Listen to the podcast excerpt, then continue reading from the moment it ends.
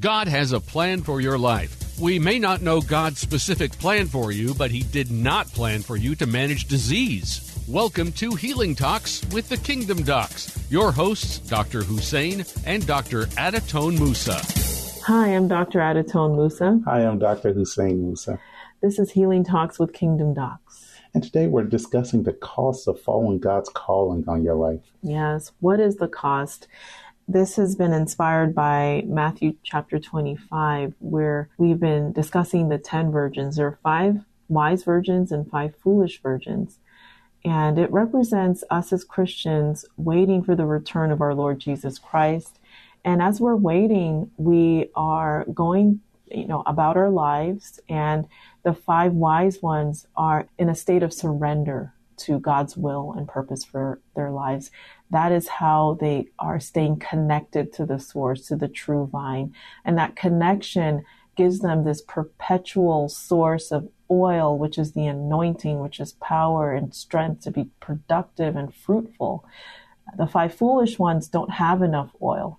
And in this chapter, it says here, um, in chapter 25, verse 8, the foolish one said to the wise, Give us some of your oil, our lamps are going out. No, they replied, there may not be enough for both of us and you. Instead, go to those who sell oil and buy some for yourselves. This is a real illustration in our lives where you have to identify where your relationship with God is where somebody may try to compromise it or try to replace their relationship with God with you. Yes. Now, we are not the source. Only Christ is the source. He's the source of our salvation. He's the source of um, a renewed relationship of he's the source of that oil, that anointing. And there can be times where if you're trying to fill that role in somebody's life, you can run out of oil. And what does that look like physically? It looks like burnout. Yes. It looks like a drained relationship. It looks like a marriage where you're giving and giving and giving and it's never enough. It looks like a parent who's doing everything for their child and their child is um, not maturing and they're not growing and they're resentful. And if you're in one of these draining relationships, you have to refocus and get back to the Word of God. So, one, you can be refilled, and two, you can have the wisdom to say no, that there are times where you cannot be the source. And it's not mean, it's the most loving thing that you can do. The most loving thing. I'm Dr. Adatone Musa. I'm Dr. Hussein Musa and this is Healing Talks with Kingdom Docs. We're discussing the cost of operating fully in God's purpose for your life and what it means to direct people to the source. And that source is the Lord Jesus Christ. It's the source of that oil, that anointing. It actually directs people away from you, focusing on you as a person, and it directs them to focusing on God and and building that relationship and that intimate relationship with God.